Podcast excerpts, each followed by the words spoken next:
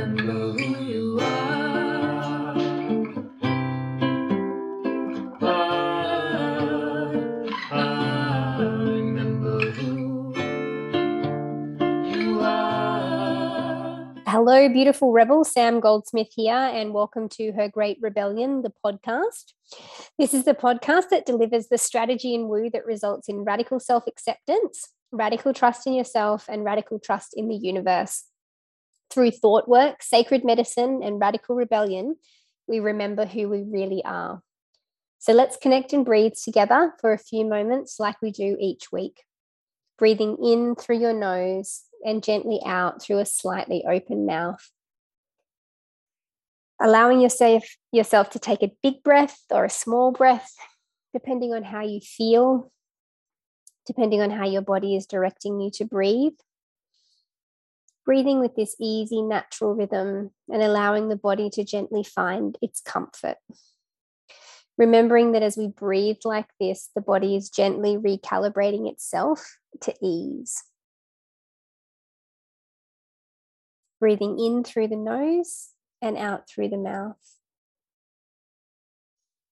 Remembering that when we breathe together in this way, it is an entry point to a sacred dimension this is a moment out of the busyness of the day to remember and recognize yourself as sacred and to allow sacred listening, sacred hearing, sacred feeling, and sacred understanding to open up. As you gently breathe now, connect to your heart. Feel the energy around the area of your physical heart, your front of your heart, and your back of your heart. Allow this energy to build, and when it feels right, give permission to your heart to travel up to the mind and gently quieten it down. Allow that quietness now to move over the top of your physical head and run down the entire length of your body, coating it in a layer of calm. As we continue to gently breathe here, notice the divine being, sense the divine being underneath this layer of calm. And as you breathe here, gently give this divine being, your inner being, permission to hear, to interpret, to process, and to feel anything and everything in the perfect way for our highest good. Okay, welcome, beautiful rebel, to today's episode. Today we're going to be talking about the inner child. Now, this concept uh, is something that I'm really interested to share with you. And I'm going to share some stories with you about how I found even the term inner child completely cringeworthy. And uh, I didn't actually embrace this work until well into my late 30s.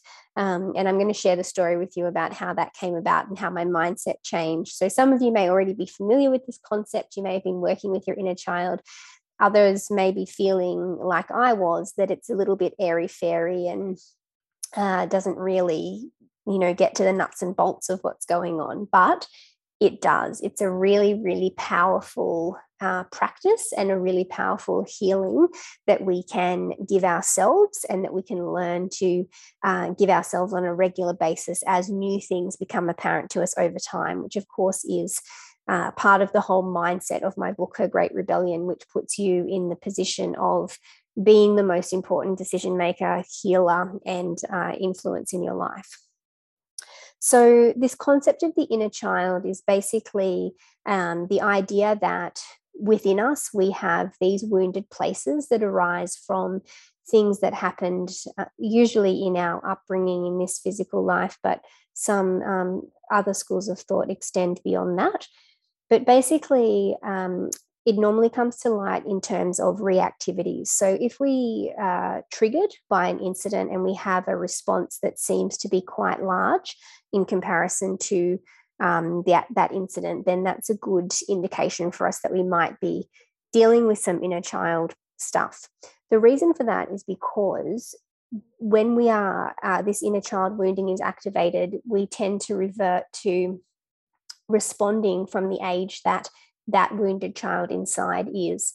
And this is powerful because you might um, be familiar with having these reactive states or behaving in a way that later on you think was totally out of characteristic with who you know yourself to be. Uh, you might actually even lose control of your voice or your physicality or become overly emotional and not be able to uh, speak because you're crying and that sort of stuff. So those sort of what can be what can feel like out of character responses can be little doorways into places that we can look for where this inner child uh, that exists within all of us might need some healing so she's she's in there she's wounded and when she's activated she is behaving uh, according to those wounds from the age that she was when she was experiencing them so, as I said, for me, I uh, was really opposed to the idea of looking at inner child work for a long, long time. I thought that it was hippie mumbo jumbo kind of new agey stuff that um, didn't really result in any type of radical transformation for me or through any of the uh, teachings or experiences or things personal development things that i had been uh, investigating up until that time. And I felt like it was very kind of new agey, as I said. I felt like it was the sort of thing that we might only talk about if we were sitting around in uh, women's circles wearing cheesecloth and that sort of thing. So when I was really in the grip of my type A tendencies, through my 20s and 30s, inner child was not something that I was really interested uh, in embracing. It felt like it was too slow and it didn't um, it didn't resonate. However, when I was uh, in my late 30s and I uh, became uh, pregnant with my second baby, I was seeing a psychologist, a very talented psychologist that I still see actually. Um, and she brought up this idea of inner child healing to me again. And in this instance she's she was a very sort of practical pragmatic type lady. So the way that she was presenting it to me was very appealing kind of intellectually. So it was i was able to actually take on giving it a go because it was being presented to me i guess in a more sort of academic sense. Not that that's important but it was just interesting that sometimes these little tweaks and little different ways that people say things or present them to us through our lifespan can make the difference as to whether we decide to investigate them or not. Uh, so, nevertheless, she invited me to incorporate this inner child work in some issues that I was having with my family. So uh, I had another child that was in their 20s, and my family lived in a different state than, than I was living at the time. And the issue that was going on was around uh, my family being dissatisfied with my choices of moving to another state and um, now, you know, having a baby um, with my current partner in that state. And the messaging that they were giving me was a projection of lot, a lot of their own stuff around feeling that I'd abandoned responsibilities that I had towards my adult child and uh, to my family. So, what I realized was that when I was getting distressed through my communication with my family, my phone calls, and things like that, I was actually reverting to a childlike state. And I was responding to the challenges in those phone calls and communications from this space of, of a wounded child. So, with my psychologist's help, I was able to reflect on that and to gain an understanding of connecting with that child and seeing how old I thought she was and some of her behaviors and um, mechanisms and interpretations. And what I did was uh, went home and bought some artwork um, paper and some pastels and some colors and things like that. And I sat down and I did a drawing of this girl. And she, it was very clear to me that she was eight years old. And I drew this picture of my eight year old self and I decorated the whole page with beautiful pastels that were ideas that were sort of emanating from within my heart space as I was meditating on this little girl. And I got some Blu Tack and stuck this picture up in front of my desk where I would normally be taking most of my phone calls and um, these phone calls with my with my family. So this picture was quite large. I stuck it right in the middle of my desk, and I knew had instructed myself that when I was going to have phone calls with my family, I would go and sit in front of that drawing. And as I did that, it would remind me that I'm now relating to my family as a whole adult, in this case, pregnant woman, and that I was not going to revert into the uh, the wounded dynamic of this little girl and start interacting with my family with the clutchings of that eight year old girl. And what happened was a radical transformation occurred.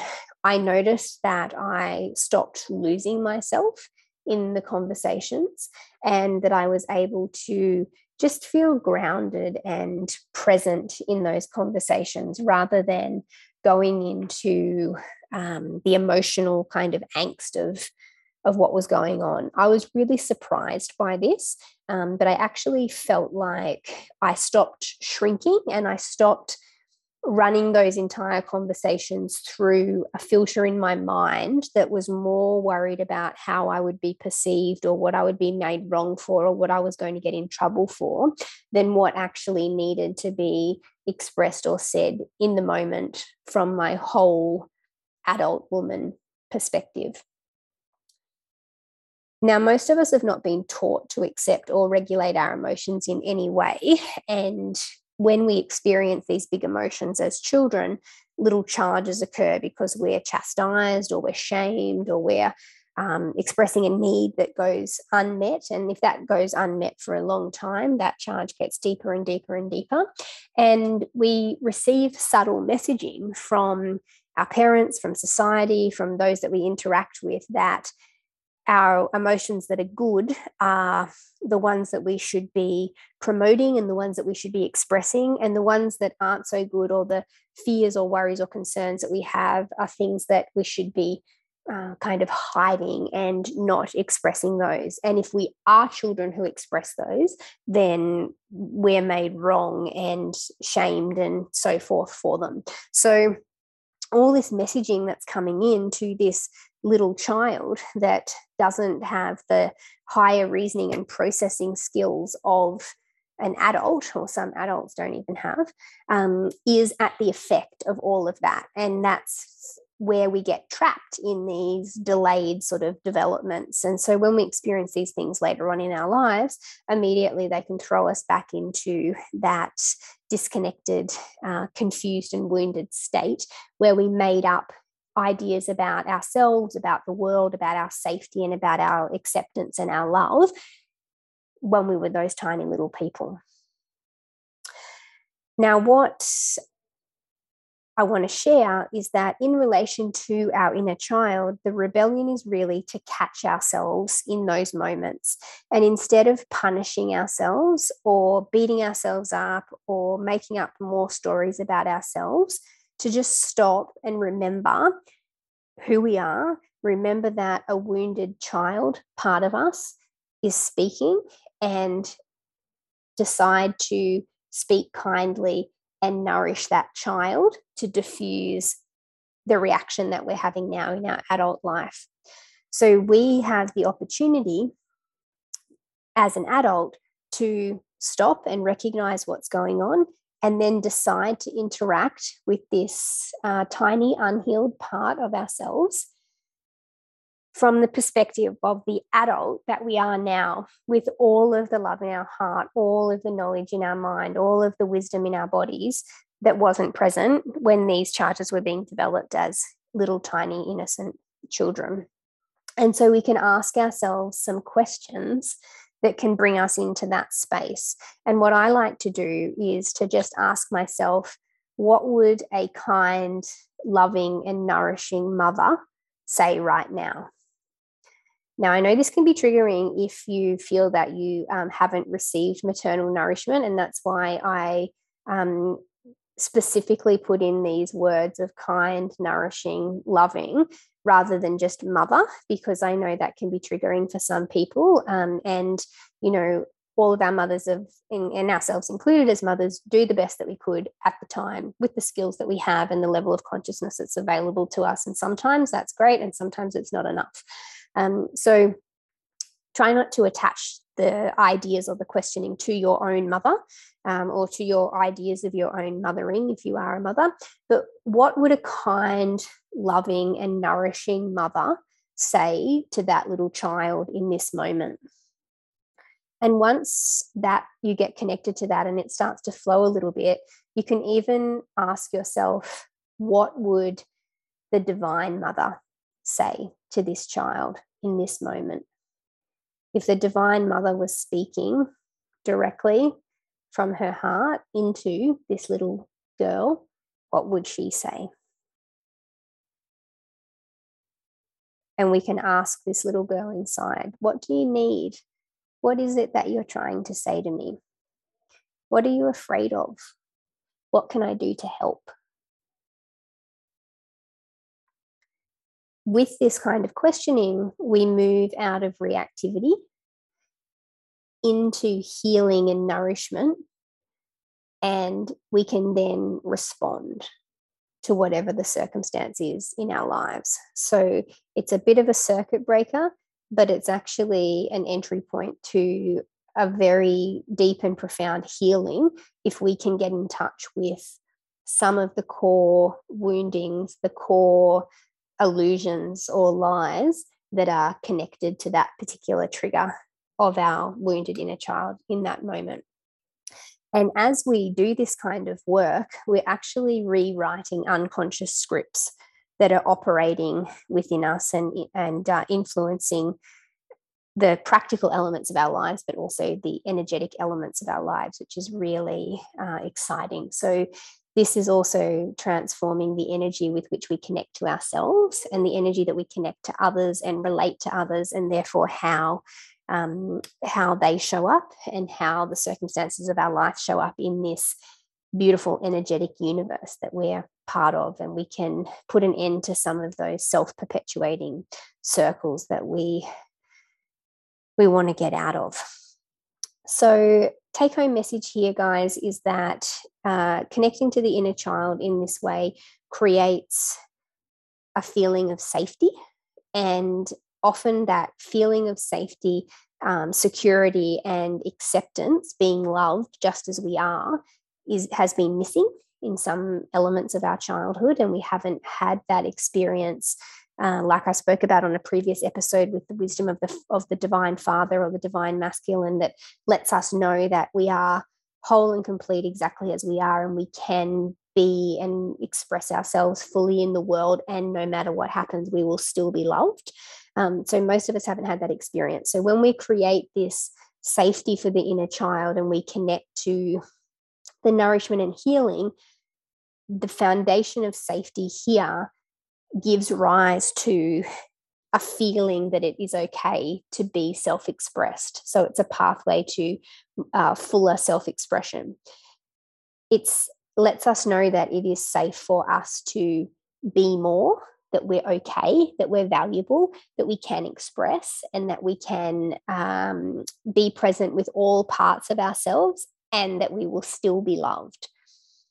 When this isn't tarnished by the, or these ideas aren't tarnished by the childlike wounding and, you know, the offshoots of that, what happens is natural pathways begin to open up within us that allow our uniqueness and our gifts to flow.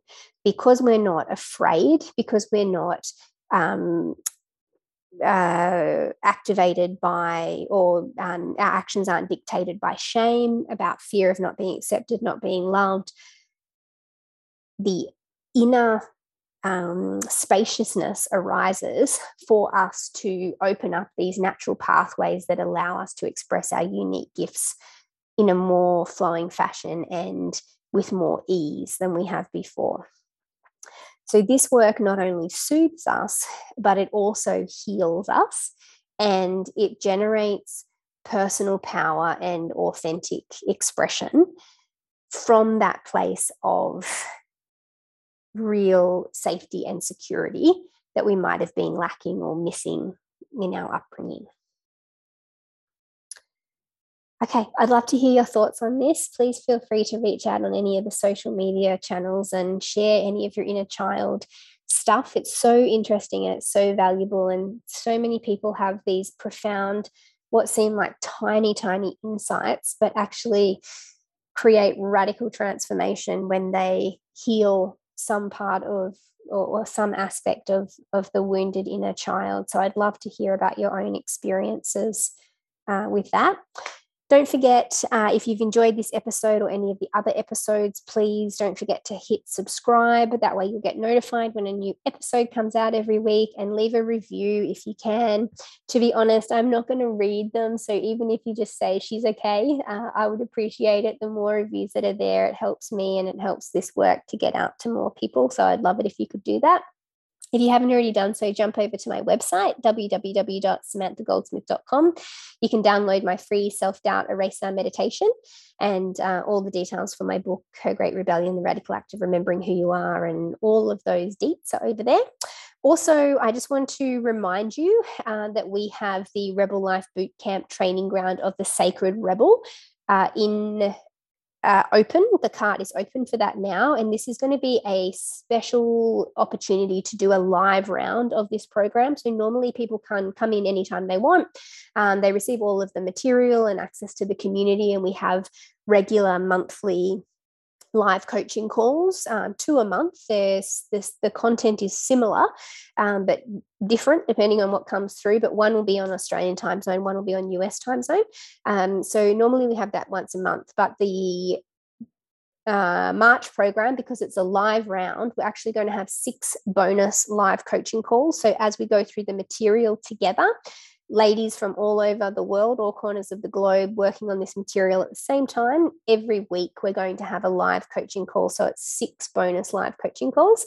Um, and that is just going to be amazing. So don't miss out on the opportunity. If you're looking for what to invest in for 2022, please come along, join this program. It's lifetime access, month ongoing monthly coaching calls looking at all areas of our lives money, business, relationships, fulfillment, uh, toys, you know, um, travel, creativity, everything that we need to have a full and beautiful, nourishing life. We're going to look at all of the barriers to um, fully trusting ourselves and fully trusting the universe or God um, to bring everything that we want into manifestation. And this is ongoing work, as I always say new level, same devil. So this work is a, an invaluable sacred container to hold you through um, everything else that you're doing in your life as well, and have that resource point to come back to every month and connect with us and all the beautiful women who do it. Um, there is a full episode coming up about all of the contents of the Rebel Life Bootcamp. So check out that episode to learn more about that. Um, but as I always say, these podcasts are a great indication to the sort of concepts and stuff that we're discussing in more detail. Um, and I'd love you to be part of that. So until next week, sit deep, live radically, and do you, my sovereign sister. I'll see you here same time next week.